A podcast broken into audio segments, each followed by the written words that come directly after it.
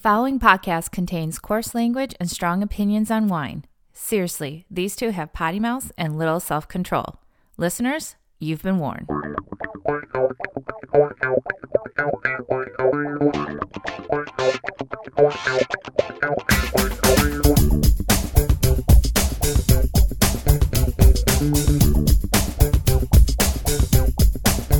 Live from our basement studios in suburban Chicago, it's That Wine Pod. Hey, I am Pete, and my co host sitting across from me, the Prosecco pugilist, Vino Mike. Hello, everybody, and Happy New Year. Happy New Year. Yeah, 2020. This show is spanned multiple decades. It has two decades now that we've been on this show. You know what I was thinking about? It, it feels like just yesterday we started this. I can't, it feels like it, right? I, I was thinking about this too. Like 20 years ago, the Y2K scare. yeah, Remember, like we were all on edge. yeah, What was going to happen? Are all the planes going to crash? Will we have any money? right, right. There's been some fun podcasts recapping. Uh, Phish played New Year's Eve in the Everglades, and that was kind of a, a theme was to be off the grid and somewhere remote, and you don't have to worry about any of that stuff. And uh, yeah, we didn't really care about Y2K at the turn of the millennium 20 years ago. Nice. Um, if they were playing in the Everglades, did they do like their version of like Crocodile Rock? Or are they crocs in the Everglades or alligators? I don't even know. I don't know if it's both. Yeah, I don't know either. I'm going to go one of each. Yeah, yeah, we'll just go both. but they they were definitely on site, and they had to ten, you know had to deal with that when they were setting up the grounds. It was on a uh, Seminole Indian reservation out there, also. Nice. Um, it was pretty cool. But yes, Y2K. Now now what is it? I, I well, we don't even want to get started with what all our problems are right now, Yeah. 2019 into 2020. Yeah, But we're going to talk about we'll get into it here. a little bit of what happened in 2019. That's our that's our theme for today. It's Yeah. a little recap, Yeah, year in review. But first, First, what's in that bottle? all right. So in that bottle today, uh, we're starting the year off right here, Pete. Uh, we've got some bubbles. Oh, gotta love the bubbly. These bubbles are from Italy. This is the wine of the year Who's that we're, we're going to start off with from the Wine Enthusiast. Oh. The the Wine Enthusiast does a top 100 list called the Enthusiast 100, and they picked this wine here that we're popping open, number one wine of the year, the Rustico. That's the brand name of it. Uh, Prosecco by Nino Franco. Oh, okay. So that's seems unusual that we'd see a a prosecco, kind of an everyday prosecco. Oh, and it looks like we had a little issue here with the opening. Yeah, look, it's it's already kind of a, a little bit of a piece of junk. Like the wire cage, when I was twisting it, it just twisted right off. Ooh, So we got that off, so that's good. that's good. And I'm glad that it didn't just pop open, like shoot you in the eye. No, Uh, now, see, that's a professional. I should have held that a little closer to the mic. I Oh, don't know. I- Maybe, I could maybe, hear it. Maybe that picked it I up. ho- a hopefully, bit. it did. I could hear it. I, that's a professional opening. Some bubbly right there. Just a little whisper, not a big pop. That's right. You don't you don't want the big pop. You definitely just want the little the little whisper. So you have a little uh, little rinse in the glass and a first taste. Yeah. So, Mike, we're we're drinking out of big glasses. I, I mean, we got to address that too, right? Yeah. Uh, champagne flutes, they just don't do the wine justice. They're festive, they're fun. You see the bubbles shooting up them, things like that. You should really treat your bubbly like you treat your wine. Give it a nice home.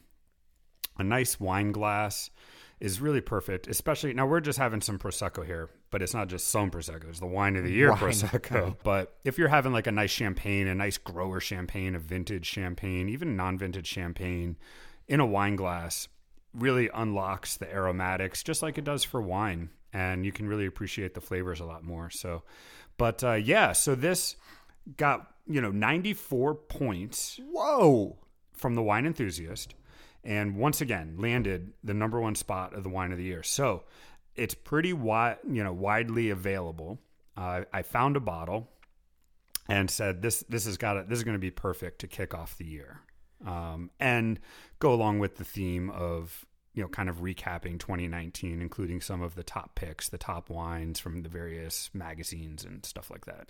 So, what did I just out of curiosity price range of of this one?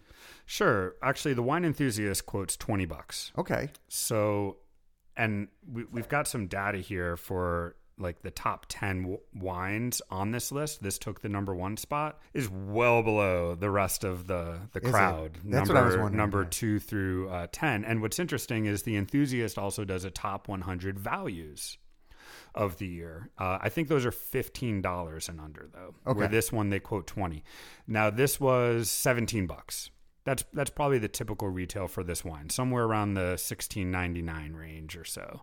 All right. So somewhere between seventeen and twenty dollars. Yeah, Give or take. Yeah, you shouldn't pay more than twenty. If you are, you're probably at a specialty shop or uh, somewhere really off the beaten path. But um, this is a sub twenty dollar uh, prosecco. Yeah, I, I find it interesting that they chose this wine. I mean, for sure, and can't wait to talk a little bit about what else was chosen. But this is a this is an older prosecco producer, hundred years. It says right on the neck. Yeah, so that and mm, interesting hundred year anniversary, taking down the number one spot. Um, I mean, congratulations to the Franco family. But yeah, this was founded in 1919 by a gentleman named Antonio uh, Antonio Franco. Uh, following Antonio was Nino, and that's the name of the estate now, Nino Franco. And then I think there is a Silvio or Sylvia that's doing it now, and one person prior to that. It's at least four generations since 1919 when this was founded. So yeah, a hundred year old estate uh, located in Valdobbiadene, uh, which is your kind of home for the best quality proseccos in Italy. You know, I think the Rustico overall is maybe one of the most recognized prosecco names and brands out there. Interestingly enough, it was the first prosecco I learned about. We used to pour this by the glass at Timponi's. It was with Vindivino uh, ah, Vendivino. back in the day. Yeah. And I remember having the Rustico as our like house prosecco back when I was learning what prosecco even is. So a little bit of nerdy tech info for you. Okay, prosecco. You can go ahead and refer to the grape as prosecco if you want, but it's also it's called Glera. G L E R A. That's the name of this grape. It's 100%. And the difference between Prosecco and other sparkling wines that you want to really take note of is the, this is not fermented in the bottle. It is it, the wine is fermented in stainless steel tanks, and the secondary fermentation that creates the bubbles is done in tank, the, called the cuvee close method. And basically, what that means is you end up getting a little bit lighter style of sparkling wine. When it's fermented in the bottle, it's just a little bit more robust, fuller in terms of the bubbles, in terms of the sparkle, and things like that. So Nice. And non-vintage or vintage on this guy? This is it's a non-vintage bottling, but that's a great question. I I don't know how much of the fruit that goes into it is from one year versus a blend. So Yeah, I, I, I thought it was a non-vintage. Um, they, they do they make they make some vintage. yeah, absolutely. Um, uh, it's on the top of tip of my tongue. There's the the one that Bevuma brings in. Balan. Balan, yeah, the Balan is vintage dated, and that's the first prosecco I've ever seen vintage dated. Now there could be proseccos made with all the fruit from the same harvest, but they're not going to put that on the label necessarily. Maybe it's a lot number or some other weird code that really doesn't stick out to the consumer. But yeah, the Balan is vintage dated, but for the most part, prosecco is just as fresh as as can be and and non-vintage dated. I guess what I was really curious about, I, I was excited to taste this, right? Just knowing how much wine enthusiasts loved it. And I was very curious how it kind of differed because this is something that I've had consistently over the past 15 years, you know, of drinking wine. To me, it was always very, it was always good, right? It was always a very solid choice. And I was wondering, like, would this one really, really stand out compared to you know 13 or 14 other vintage non-vintage but years that I had tasted of it. Of this particular Yeah, wine. of this particular wine. Yeah, it'd be fun to somehow try that and you know have a vertical where it's all fresh, right? But I, I doubt it. I doubt it too, because that uh, I mean, part of the point of these wines is to be fairly ubiquitous, right? You've you've talked about it, right? It's Coca Cola, right? And there's sixty thousand cases of this stuff made. Right. It's not an artisan wine, Right. It's widely available, it, they're not going to really run out of this one because when they do, it's non-vintage. They'll just bring whatever's next, Yeah. right? Yeah. So it's just 60,000, 60,000, 60,000 and it's just kind of constantly and they don't even have a I didn't see a lot number on here. No, I don't. I don't think so. I mean, there's a little something on the UPC here, L nineteen one three six. Oh, okay. So they've got Um, some so sort that- of code. That, that could some sort of lock code. 19, 2019, I'm not sure. Imported by Terlato. I think it was around maybe 2013 or so that that Terlato took over this um, estate as far as being the importer into uh, into the United States. All right. All that said, what do you think of it? Yeah, you know, I'm sitting here tasting it, and I, I mean, it's quite nice. I I can't wrap my head around giving this wine a massive score in terms of going into the mid upper 90s, and I can't wrap my head around this being like the number one pick for 2019. I- I'd really love to know kind of how how that happened, but it is quite nice. It I, so lots of like springtime flowers in there, um, beautiful citrus notes. There's you know really fresh like you know pear, a little more pear than apple Yeah. to me. It, creamy almost on the mouth too, Yeah. which I think is a little bit unusual for this. I don't remember that kind of that kind of creaminess. I don't, I'm not sure I could keep saying that, but Creamy. creamy. Um, I, I'm just not sure I I remember that this one being such a lush mouthfeel. Yeah. I mean, So maybe it is a little different from that perspective. it's it's tasty and you know long finish you know pretty bright acidity but not like screaming crazy high you might you might not need to clean your microphone today. Um, overall i mean i think it's a well balanced wine some really nice flavors in there. Just for prosecco i mean prosecco's simple. This is like sunday brunch um, casual drinking take it to a byob maybe it's your starter wine. You don't even remember it by the end of the evening kind of a thing. So to get all this attention and spotlight in this in this top list now if if you don't mind we can go through the other Yeah, so I think I think one of the things that we want to talk about is the proliferation of top 100 lists. sure Early on, it was Wine Spectator, right? And now we've got Spectator's got more than one list. Uh, Wine Enthusiast has several lists. they do have several James Suckling has, I believe, 832 top 100 lists now. it's now up to 837 Wow. I- mean, that guy, seriously, he's got a top 100 for everything. That's I'm waiting wild. for the top 100, you know, uh, Idaho wines. i've i've got these written down here Oh. his his top 100 Oh, you do? Oh, Yeah. beautiful. yeah All right. So yeah we won't dissect each one No, because no. that oh my god that's an, that's an episode. that's an episode. So let's, uh, yeah, t- enlighten us on what else was going on in the 20. So 2019 top 100 for wine enthusiasts. You're going to talk about the top 10 or so? Yeah, let's let's uh we'll brush through the top 10 here real quick just because we have the Rustico that we're Okay. drinking. It's Cool. wine number 1. Uh so yeah, quoted at at 20 bucks. Wine number 2 getting a score of 98 points is a great great bottle. Uh William Selyem Pinot Noir. Um 2017 uh Sonoma Coast Pinot Noir. Legendary producer.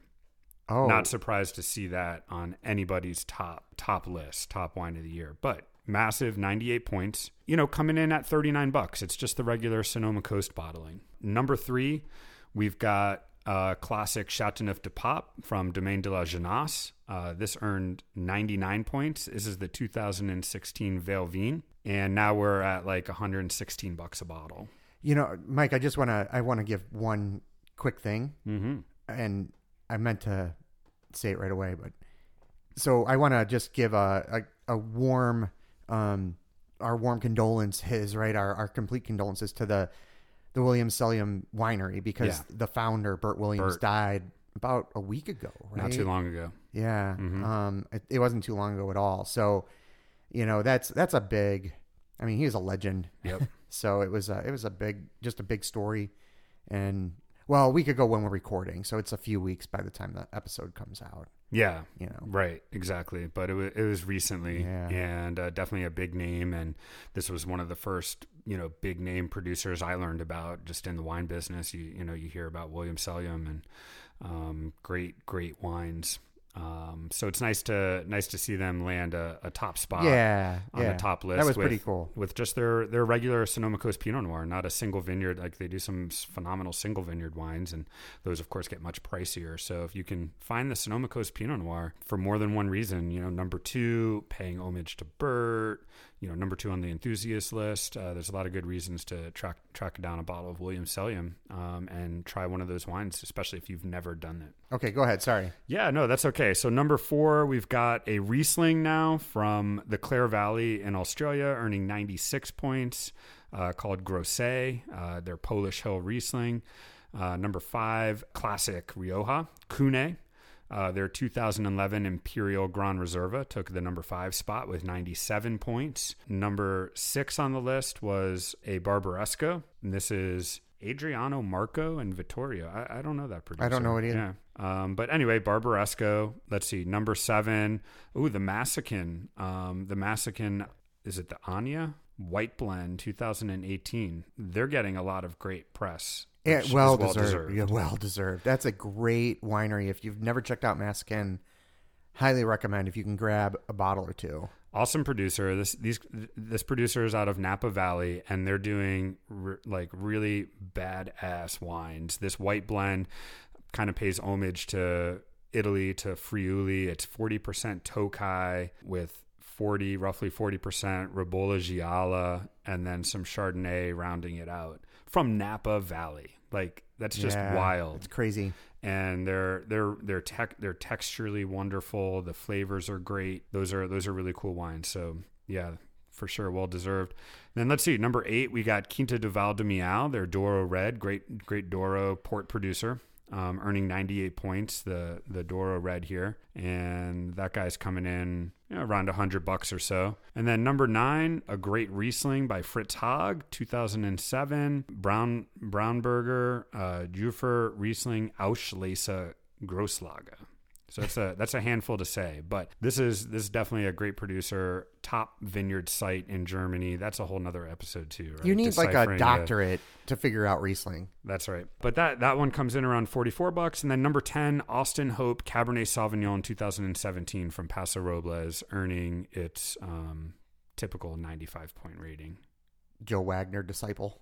There we go. All right. So overall, I think that's a pretty, you know, fair, cool, diverse top 10 list. We've got Barbaresco, we've got Chateauneuf de Pape, legendary um, Pinot Noir producer from California, Rioja, very classic Rioja, Germany, a cool, maybe off the beaten path Portugal red wine, and then Prosecco. Yeah. How how in the fuck did this get I don't know. the don't know, rating but- it got and you know and i for, first of all i just got to say for all of these lists if we put all these wines in a deck of cards and just shuffled the deck again and here's your number one through 100 i think it all kind of comes out the same Agreed. And I think that some top 100 lists hold more weight. So I think Spectator's top 100 wi- list overall holds they, more weight. they right? gotta be the king And theirs is so much more, it's so much different. So I pulled that one up real quick just to kind of give a compare and contrast. Their top 10 wines, the lowest price on theirs came in at number three, a $36 uh, Chianti Classico from 2016, which is the 2016 vintage in Tuscany. Ridiculous. mm-hmm. Just ridiculous. And if you can grab yourself anything really from 2016 out of Tuscany, I think you're going to be doing very well for yourself. pretty much can't go wrong because that that vintage just everything top to bottom fucking delicious, right? But they have much more old school names this year. I actually thought I might have been le- reading a list from the 80s when I first took a glance at this one. yeah Number 1, Leoville Barton, classic classic, right? Just So- 20, 2016 again. 2016 Bordeaux, another on actually 2016 worldwide. Worldwide, like Pitbull, Mr. Worldwide. the 2016 vintage worldwide was really good mm-hmm. over, you know, overall. Northern Hemisphere in particular was absolutely spectacular. Just pretty much everywhere right right? So you had that, and then you had Mayacamas coming in at number two, old school name, right? So a Mount Veeder Cabernet, so Napa Valley Mount Veeder, uh, number two. That's a hundred twenty-five dollar bottle according to Spec- Spectator. yep Then you get another. Now you're at Chianti Classico, right? San Giusto Rentennano. Rentennano. Never had it. Never had it either. And then we're back to Napa. Now we're in Oakville, Groth Reserve Cab. And now we're going to stay in California, but we're going to go to Anderson Valley. The producer of Cristal Roederer, they've got their um, L'Ermitage, so kind of their flagship bottling. That comes in at five. Now we're going back to France, Little Chateau Chateauneuf de Pape, 2016 from Beaucastel, back to Napa. So you see a pattern here overall, right? Mm-hmm. A lot of California, a lot of French, right? So you got Ramey Chardonnay. So now we're getting into our first white at number seven, whereas there was a lot of sparkling and white. I felt at least three right right away in the enthusiast top ten. Yeah. Yeah. A couple of Rieslings, the Prosecco. Yeah. Mhm. So we're gonna now go back to The Massican. Right. We're gonna go back to uh, Bordeaux, and we're gonna go to Pichon Baron. So now we've got another one of those, and then something a little surprising here. And by the way, that's a hundred and seventy six dollar bottle of Bordeaux. Yeah. Penfolds hits in here with their 2017 Shiraz RWT Bin 798. And that's a $150 bottle. And remember, if you're going to buy this, just keep in mind some people have problems with uh, the Stelvin enclosures, the screw caps. All those are going to be in screw cap. Every single one. Every single one of them. So it's interesting, right? Yeah. That's number nine. And then closing out the top 10 is the Alma Viva from uh, Chile. And that's an expensive bottle of Chilean red, the Puente Alto, at 130 bucks. So just enormous price tags for the top 10 of the Wine Spectator. A lot of old school stuff, a couple of a couple of interesting ones thrown in. What got me on this list, we happen to be, I, I know you and I both have a big affinity for these Central Coast wines. And coming in at number 20 was Sans Liege, The Offering. Oh, nice. That's right. Forgot about that. Yeah. And so I absolutely love that they have that. But you've got to get way deep in their list to come up with $20 to $30 bottles of wine. You got at number 29, there's a, a $15 bottle, Petra. But my point being that these are expensive bottles, expensive bottles in that top 10, and much more rare than what you saw overall in that top 10 of the From the enthusiast. enthusiast. And I haven't done this, but I wonder if there's overlap in any of these lists. Yeah, I don't know. It'd be worth um, spending some time and seeing if there, how much, if any, there is. I just I Um, just thought of it, which just shows our lack of preparation. We could have easily done this, but uh, we could even hit pause and do it, but we're not going to. no, So, uh, but it's it's an interesting list, and there's I like like I'm curious about it, yeah, but yeah, not that curious, right? but you got some really interesting wines later in the list that are less expensive, like Wines of Substance Cabernet 2017 from Mhm. Washington. That's the Charles Smith project. You've got the Marchesi di Barolo Barbera coming in at like right after that at 13 bucks. So you do get some values. And before we get to, to, to suckling, one other thing I want to talk about just briefly. I felt as a wine retailer, and I don't know how these top 100 lists impact restaurants, right? You would have a better idea of that than me. But as a retailer, I felt if the wine was outside the top 10, it might as well have not been on the list. right. It, it, it was like, oh, it was number 100. Yeah, number 100 out of 17,000 wines or whatever they tasted. Yeah, Yeah. I mean, that might, number might be big, but at least out of several thousand wines, like it's in the top 1% of 1% of 1%, right? Yeah. And people are like, oh, well, it's number 100. right. so I don't know what the value is of being on these lists outside of the top 10.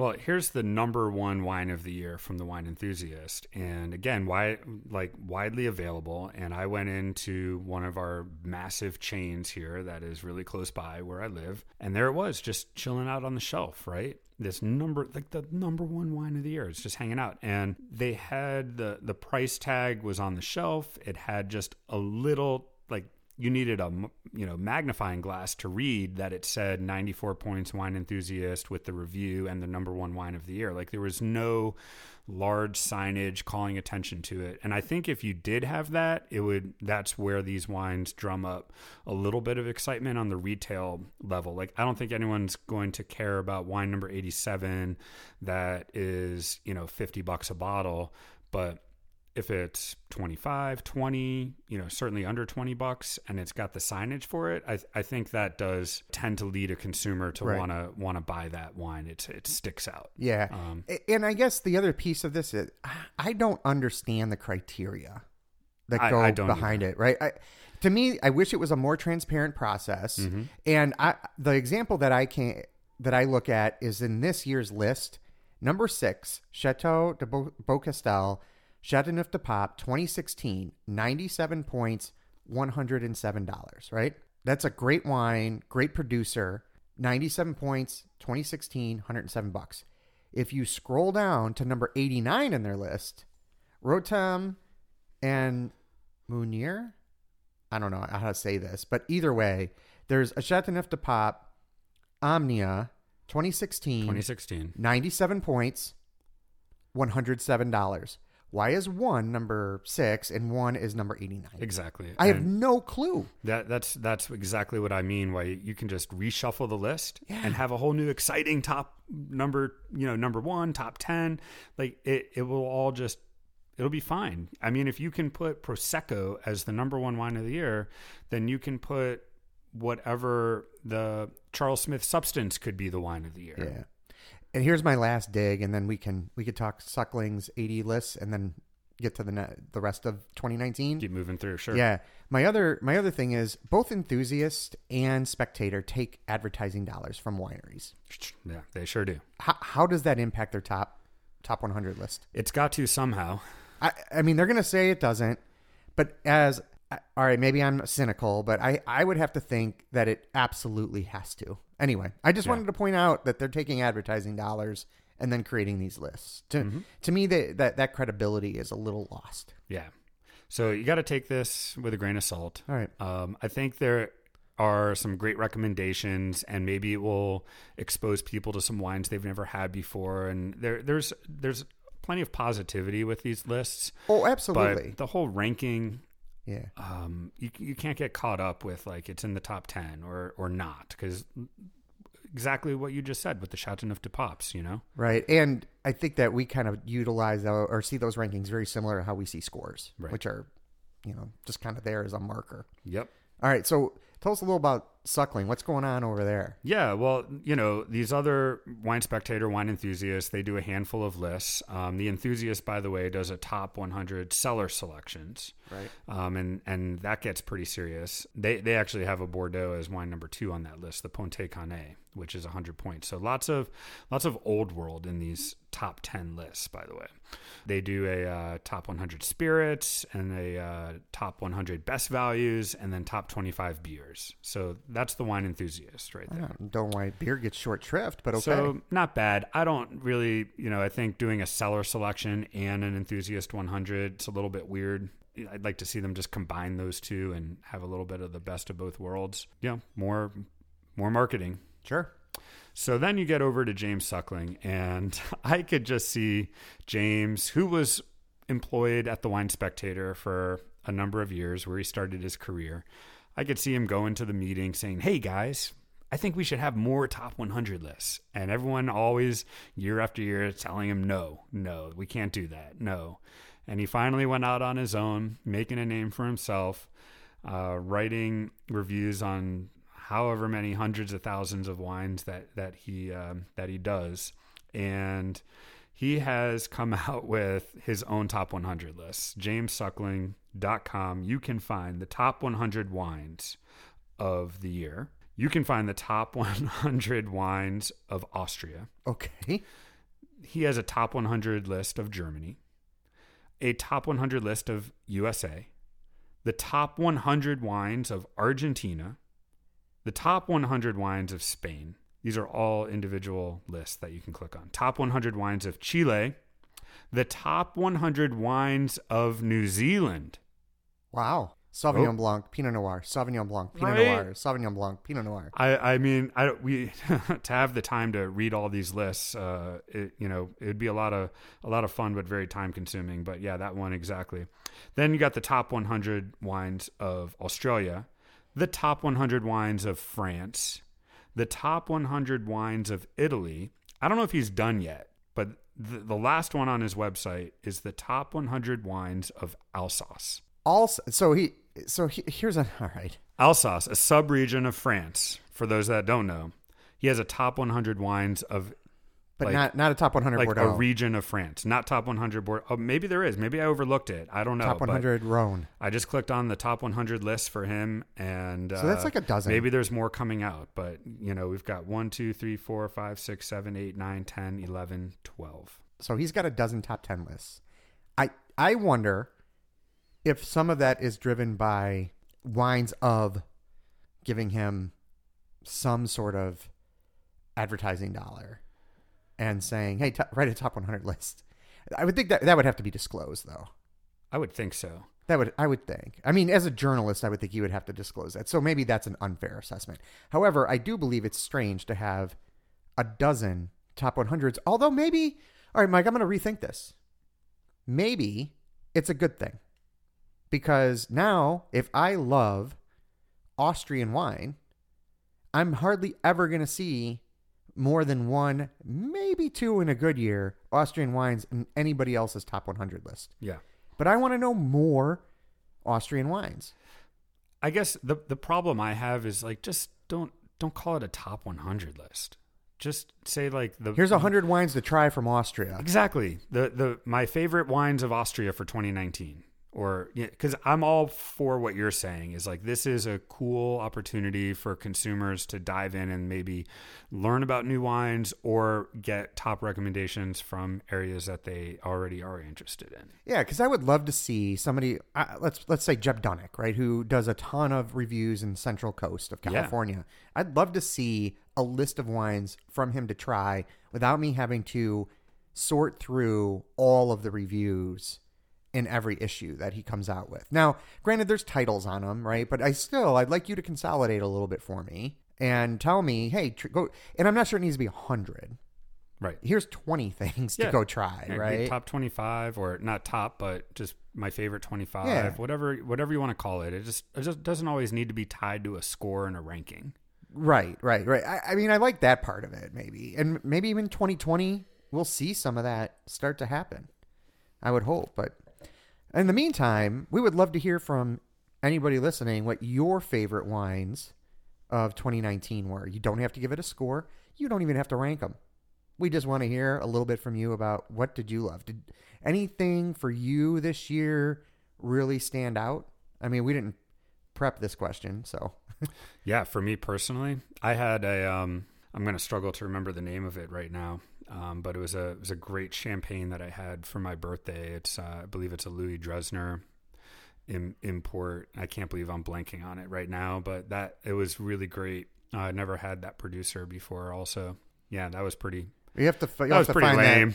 that. You'll have to find that, and we can put it in the show notes. Yeah, let's do you know, it. once you find it. Yeah, for for me, I was really, really into Washington and Central Coast, California this year. So for me, it was uh, a really fun time overall. Just trying to explore the different wines from from there, and one of uh, my favorites of the year was uh, it was I'm not even sure if it was going to be available outside the Chicago market, but it was a collaboration by Vailia and Russell From uh, called Diamonds in Space. Oh yeah, right. And nice. that was just uh, such a fun wine. It was like 50% cab and 50 Tempranillo, I want to say.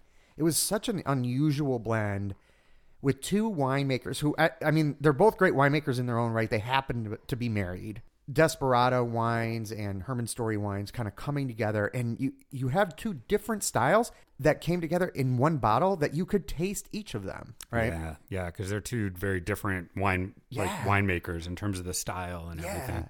Yeah, so it was just a lot of fun. So I, I mean, I know we keep kind of.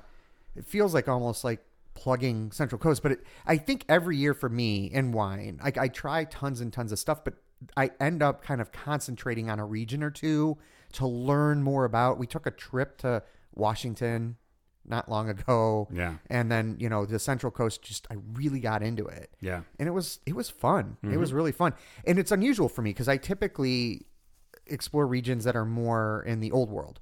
Yeah. So And I'm glad that I have explored regions in the old world because that brings us to another subject that I really think we should touch on, which is tariffs. 2019. Uh, So we saw fires in California again, right? So the fires keep happening in California. It seems to be kind of an every other year almost that Yeah. we get a big fire, and it's so devastating Yeah. for them. And we recap that on an earlier episode on why. So we won't get deep into that. But tariffs, to me, have been the story Right. especially here late in 2019. So I'm going to give a quick, if it's all right with you, a quick kind of recap of what we're talking about. Yeah, please do. All right. So we have this 25% tariff that went into effect on wines from the UK, Mm-hmm. Spain, France, and Germany. There were exemptions. If your wine was over 14% or if it was sparkling, it was exempted from this 25% tariff So interesting. right? Why did we have this tariff? Well, it was actually, oddly, it was more in retaliation for what what the United States saw as unfair subsidies to um, an airline, Yeah. Airbus, right? Airbus, right? Yeah, and it's just weird, right? That one has to do with the other, but it happens, you know. So the so that's the fact. And the World Trade Organization actually ruled that hey, the EU was do, giving improper subsidies to Airbus, and so they had to pay some fine. I think the EU did, but the US saw that okay, now we can kind of slap some tariffs on, and so they did, right? And that was a little bit painful, but not as much as people thought it was going to be. Just because quite a few wines are over 14% these days. That just they just are. And a lot of sparkling. So all the champagne and English sparklings become kind of a hot category. Yeah. And it they were exempt. Now though, here late and and recent has been this threat of a 100% tariff on all wines Yeah, broadening the from the Europe from basically from the EU. from the EU. Like Right. Italy was exempt right. from the original from Right. the 25% Right. and for the most part the 25% tariff has kind of been swallowed by a lot of the importers and distributors and wineries all sort of taking their own swallowing their their own medicine here like taking taking a cut of that tariff in order to not pass it along to the consumer. So i think the consumer they heard about the tariffs but nothing really happened until now. As far as like something happening drastically to the consumer and the in the middle people this threat if it actually moves forward and happens would really impact a lot of people in a very negative way. Oh yeah, I mean, we have, of course, in our feeds, our social feeds, a lot of people in the wine industry at all levels, right? We have consumers, we have retailers, restaurateurs, we have distributors, we have importers, right, and wineries, right? They're mm-hmm. all in our feed, and they are losing their shit, yeah yeah. I mean when it comes down to something like this where just everyone's on the same team. Right?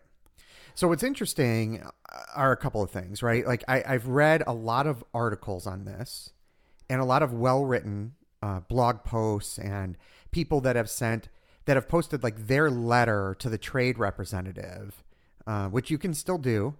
Uh, I think public comments stay open until January 13th of 2020 okay and you can send in kind of your opinion to the to the trade representative and let them know and I- we'll post a link in the show notes to if you want to go ahead and do that That's a great, a great call, and you know the Vino Mike stance is please do that. Um, please let them know how opposed and what a terrible idea you think this is. Um, I've done that. Have you done that yet, Pete? no i haven't and i i think that my take is going to piss a lot of people off Okay. the fact is that it's a lot of talk I've, so a lot of the stuff that I've read is like this, like this is happening, like it's real. Yeah. No, it's, not and- real. And, and hold on, hold on. It, there's literally headlines: the wine tariff is real. yeah. That's it's not okay. So this administration says, and I don't want to get into politics, right? But we kind of have to when we're talking about tariffs. But I'm not going to give an opinion in general about anything. But the fact is, this administration says a lot of shit. They say a lot, and it doesn't always happen. This is a huge tariff, and it is a huge deal. I do believe that people should let their let their opinion be known. I happen to be a little bit more neutral just because I don't think it's going to happen. Right now, I don't know like how that impact would be because that that is a it's not just wine, it's all kinds of food and mm-hmm. I mean, people could just be devastated on both sides of the Atlantic Yep. in terms of what's going on. So I can't I would hope hope that cooler heads prevail at some point to not let this happen. What people don't realize that right now in China, there's a 106% tariff on US wine into China. Has that killed the US wine industry? No. I don't know how much US wine went to China, but the fact is that they found other avenues. The the Chinese are buying a lot of European wines right now, right? Mm-hmm. There's other avenues. I think it will hurt here way more though. The one part that I fully agree with, I think it will hurt domestic wineries way more than the administration or the trade representative may realize. Absolutely. Because when there's less choice, it's bad for all of us. Yeah, and domestic wine isn't necessary. I, I mean, value. You know, comparing Europe to the United States overall, Europe offers the better value. Yeah, eh, it- does. Like overall, European wine, you can get far more really well-made wines from Europe for under twenty bucks a bottle than I think you can find domestically. right. And if that, And those same wines at 40 bucks are not the if they're not if your fifteen dollar Cote de Rhone now costs you thirty, it, it's just impossible. Yeah, I I think the other piece of this that uh, the un, the law of unintended consequences, there will be less distributors. So therefore, if there's less distributors, there's less places for wines to be found in a market, and it has to happen if the because they will have nothing coming in from overseas. You and some some of those distributors will just go out of business. One we've got a, a dear friend who's got an unbelievably awesome portfolio that's the vast vast majority Italian wines. Yeah. I, I don't know how he could survive if that happens. Yeah, him and so many others like him. Right. I mean, that would that's that's the scariest part to this whole thing is real people that have poured their blood, sweat, and tears into their business. Kind of here's a guy from Italy, Right. Right. Like the American dream, you know, he's an entrepreneur. He has his own company. He does everything by the book, right? right. Pays the taxes, all, everything you have to do, which is a serious pain in the ass. Yeah. like like to It's like he- highly highly regulated. it it's a uh, you know it's a passion and and a love that that he does this. You don't just open up an importer and distributor company to get rich. oh, God no. So for someone for some of these small family owned businesses, it, it would destroy them.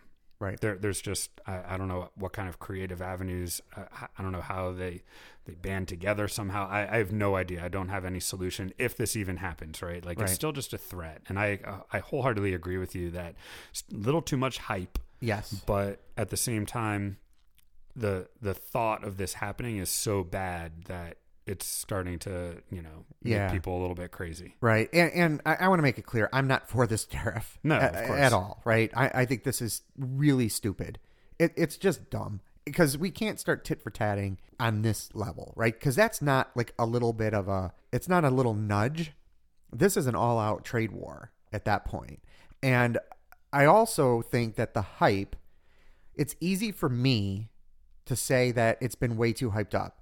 I'm not the one with my livelihood and my family income at stake. So I, to make it clear, like I don't think it's a good idea, and I get why there's the hype. I just have trouble with in the day and age of social media of everything like this has gone viral within the wine community. I just see hyperbole everywhere. Yeah. And I'm not sure that that hyperbole matched with the hyperbole of 100% tariff makes for a good conversation. yep That's what I'm saying. Yep. That's so anyway. But tariffs, bad yeah in this case. in this case very bad A- again the first the 25% tariff that went into effect i don't think anyone is really feeling that at the consumer level this one like you're not the consumer is going to get hurt Right. because any of the wine that does make it over you're going to be paying an arm and a leg for compared to what it normally should be and the other part is a lot of these wines simply won't make it over Right. And I'm going to do a little economics 101 for for people that if we don't have that choice of those value wines, the ones in California will go up in price. The the other wines you love go up in price. Why? Because there's less there's going to be less supply. Mm-hmm. And the demand will wane maybe a little bit, but not nearly as much. And so prices will rise all over the place. And that's just not good. So we're not I don't know. This is a bad a bad road and I'm just hoping that they figure this this shit out. But if you want to make your voice known, we will like I said put it in the show notes. So Yeah, please, Yeah. please do uh, leave some comments. We'll put links on our social feed as well, um, and make sure that you uh, you go ahead and let let them know why this is a bad idea. Yeah. All right. So that does that that takes care of tar- the tariffs, and I want to go to a few less serious Yes, things please. for 2019 to kind of a lightning round to close out this episode. All right, let's lighten the mood, just like this prosecco. Yeah, a little light and bubbly. Well, but Robert Parker retires. Robert Parker, Bobby. eighty six. Robert Parker. 86 Robert Parker. and Michelin Guides buys the entire publication of the Wine Advocate. Well, you know, As he retires. Congrats to Bob. A little, Yeah, a yeah, little, little toast, a little cheers. Um, very influential person on the wine industry. I think has done more good than harm. oh, by far. um, by far, and and by harm, I, I just think you know some of the Parkerization of wine. Parkerization Yeah. of wine has gotten uh, out of control in little sectors of the industry, but by no means has it completely ruined the entire world of wine. No, no. All right. Something else fun that happened. We sent a uh, well, somebody sent. I'm not even sure who it was, but somebody sent a case of red Bordeaux up to the International Space Station to age up in space, and we're gonna compare after a year or so, maybe two. I can't remember exactly, but either way, we're gonna compare the aging in space compared to the aging here on Earth. That's awesome. That's just fun. Yeah. I feel here's what I kind of feel bad about though. You've got this case of Bordeaux sitting on the ISS. You can't open it. Those poor astronauts. They're sitting there going, "Those motherfuckers couldn't send 13 bottles. I can't get anything here. Come Right. on." So that uh, I think that was kind of fun. That's very cool. I, I kind of hope it that the wine sucks because if it ages really well, then everyone's going to want you know storage in I you know on the ISS. Whole new business model. And you know we'll be terraforming Mars just to grow, just to grow grapes and uh, Yeah. Store wine. You know, You for, know, for only twenty thousand dollars per month, get your uh, twelve bottle locker on. Well, they have those spirits that go around on a ship, right? That that get aged on a ship, right? And the, now you could just send up your your stuff into space. It's just you know they can go with the new space force, our new branch of of the military that's coming. Uh, all right. So what else happened? Oh man, waiter speaking. This hmm. that story is one of the I think the more fun ones of the year. Interesting, right? So this happens all the time, all the time. But this particular story that you're about to talk Yeah. about just takes the cake. Yeah.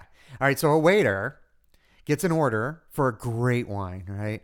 The the couple orders, or whoever's there, I think it was a couple, orders a bottle of the Chateau Pichon Longueville, about a mm-hmm. three hundred and fifty ish dollar bottle of wine. The waiter, he pours a bottle of Chateau Le Pin, fifty seven hundred dollar wine. Big difference. Oops. So that's a cult right bank Bordeaux. Yeah. Pomerol, I believe, or Saint-Emilion. Oh, good question. I think it's Pomerol. Le Pin, P I N. Uh, very culty wine, very expensive. You know, one of the garagiste producers, uh, one of these small producers, literally making wine in a garage that then ends Pomerol. up being being extremely, extremely expensive. So this this one comes from Pomerol. It's very collectible, very hard to find, and yeah, six thousand bucks. Dude, how would you feel? I would feel like a dumbass, quite frankly. I mean, you, you need to know a little bit more. I could understand opening up something that is a little bit closer to Pichon Longueville than Le Pin. I mean, that's that's just kind of blind. Yeah, it was like an 01. The Pin was 01. Yeah, yeah. I remember reading about this and thinking, how in the heck does that happen? So, what, well, but uh, the, the best part of this to me, and this is Yeah. the part that I love about the story, the owner of the restaurant went on Twitter to forgive the ma- the restaurant manager who did this, Mm-hmm. for, to forgive her. that's awesome. I, I class act because it is a mistake, Yeah. right? We all make them. So to me, that was kind of heartwarming. You know, I, I really like that. Yeah. So, kind of a kind of interesting. And uh, two two more to just brush on real quick. Let's do it. I think that the Supreme Court decision is big for shipping. We will see consumer retailer shipping. Um, it is a def- definitely a big deal. Uh, we'll see how that impacts other parts of the industry, but that's a that's a big one. Yeah, About ma- time. massive game changer, and really interesting that the tariffs are coming along at the same Right. time as this. Yeah. That I mean, talk about you know if if shipping opened up, you know, statewide without any kind of penalties, and at the same time these tariffs actually happened. I, I mean, that's that's a wash to me. you know? Right. Right. I, I geez Louise, it would be just terrible. So, but Yeah. this is such a good thing for the, for the industry. I think for the industry and for the consumer uh, to be able to um, ship wines Yeah. I agree from state to state, retailer to consumer. We're talking about Right. right. All right. All right. Well, and one last thing I want to talk about industry consolidation and the continued rise of the billion dollar companies kind of swallowing up brands and bigger bigger kind of entities kind of swallowing up uh, popular wines, right? Mm-hmm. Um, it if you want to go and buy a bag like a Louis Vuitton handbag, Yeah. I think I've got the right kind of things that they might sell. Louis Yeah. Vuitton. Yeah. So it's I don't know if everybody knows this, but the the same company that owns Louis Vuitton owns Moet Hennessy. That's right. It's LVMH, LVMH. and they bought a big share in the country. I think the world's hottest rosé, Whispering Angel. Mm. So now they own. So you can buy your handbag with maybe a bottle of Whispering Angel in it. In it, right? Right. Yeah. But that's, I mean, it's interesting, right? You're seeing luxury goods and you're seeing wine in that same luxury good uh, category, right? Another one, speaking of Washington wineries, which I talked about earlier, Owen Roe, that was uh, sold to the private equity Vintage Wine Estates. Hmm. So we saw that happen this year. Uh, we also saw Mulderbosch get sold Okay. to a billion dollar uh, private equity fund called Third Leaf. Okay. So another a big one. Um, It's a great producer in South Africa. yeah, uh, Rombauer, big, kind of a big brand, uh, big big Chardonnay, especially uh, Yeah. around here. We People can't get enough. that's right. It's it's book club book club crack. Um, they bought Renwood. It's Karen's favorite. It is Karen's favorite. they bought Renwood, huh? they bought Renwood, and then the last one is kind of a big one. So another private equity, Sapphire Capital. I don't. I think it's Sapphire. S A P H I R. They bought Cheval Blanc and Chateau Yquem. Wow. So legendary Bordeaux Mm-hmm. producers uh, swallowed up by private equity. So you're seeing this, and I think you're going to continue to watch. it. Oh, and I didn't even mention the probably the biggest one of all was where um, Constellation bought the wine, uh, the majority of its wine brands, uh, sold majority of its wine brands to E and J Gallo Oh wow. for one point one billion dollars. That's it, huh? Yeah. So I think that the price was higher, and then the wines did so shitty that it came down like five or six hundred grand in the sale price, uh, because Constellation has decided they're going all in on the ganja. They are. They their uh, CEO um, just got put into uh, position with uh, what what is that company in Canada? They're like the leading company for um, for marijuana cultivation. I don't know, but I hear marijuana causes memory Leaf. loss. Um, yeah. What? Uh, how would you know that? I, I don't know uh, the name of the firm. I didn't. Um, Canadian. No, but there's uh you know Shanken, uh, Marvin Shanken of the Wine Spectator does a weekly uh, insider email blast on the cannabis industry, and they just had a big article out on the top kind of companies okay. and where they're where they're trending in terms of their stock value and things like that. oh, okay. And then that just coincided, but with with this constellation, they they moved somebody high up, CEO or I got COO. Canop- How about Canopy Growth Corp? That might be it. That's uh, I don't know. I didn't find the story. I just found Yeah. that that's the that's the biggest by revenue in Canada. Um, But basically, they're like Constellation is. It looks like from the outside that they are positioning themselves to eventually kind of go all in and maybe take over this company because I think the company wasn't performing well, and they're going to sink their resources into it to put it on the uh, a different trajectory. yeah. So But yeah, that's interesting. And Yeah. I mean, Constellation, we're talking about massive brands like The Prisoner and Meiomi for starters. for starters. Yeah, very very interesting. So I mean, a big year, Mm-hmm. big year. I, I, I maybe we should do a 2020 preview episode too. Big, big close to the decade, right? Yeah, Um, yeah. 2020 preview. I, I think it's going to be exciting, and there's going to be a lot to talk about uh, as it as it unfolds. Probably kicking off with these tariffs. I'm guessing. I'm guessing. Yeah. Oh wait, one more thing I just thought of. Canned wine got got big, canned wine and Uh, and seltzer. canned wine. I Hard believe seltzer. If we, I don't have it now in front of me, but the top ten, uh, top ten values from the wine enthusiast. I believe wine number two was a bubbly in a can. Oh, nice. Are you going to come out with your top 100 canned wines of 2019?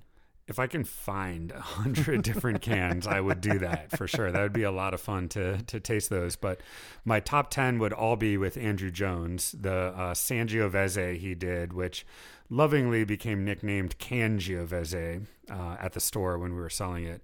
That I thought that was great. Paso Robles Sangiovese done carbonic maceration.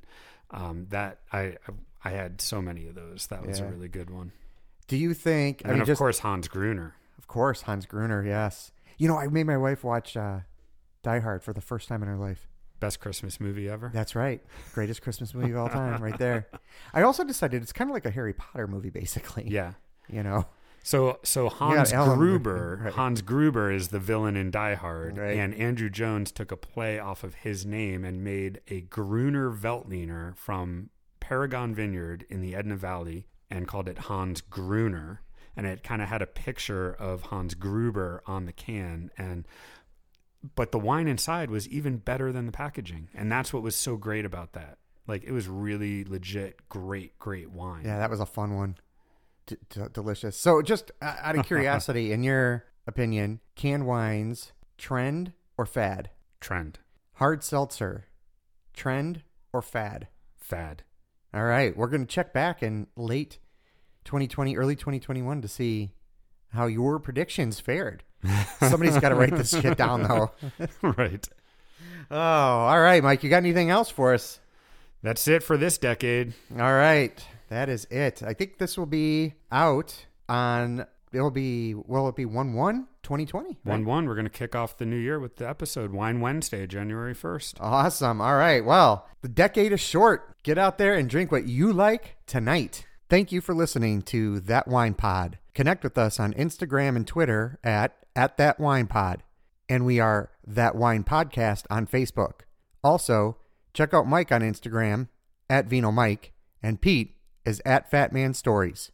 Please subscribe to That Wine Pod on your favorite podcast app and leave a review for us on Apple Podcasts. It really helps the show. The music is Proto Funk by Kevin MacLeod. That Wine Pod is a production of Paragon Media.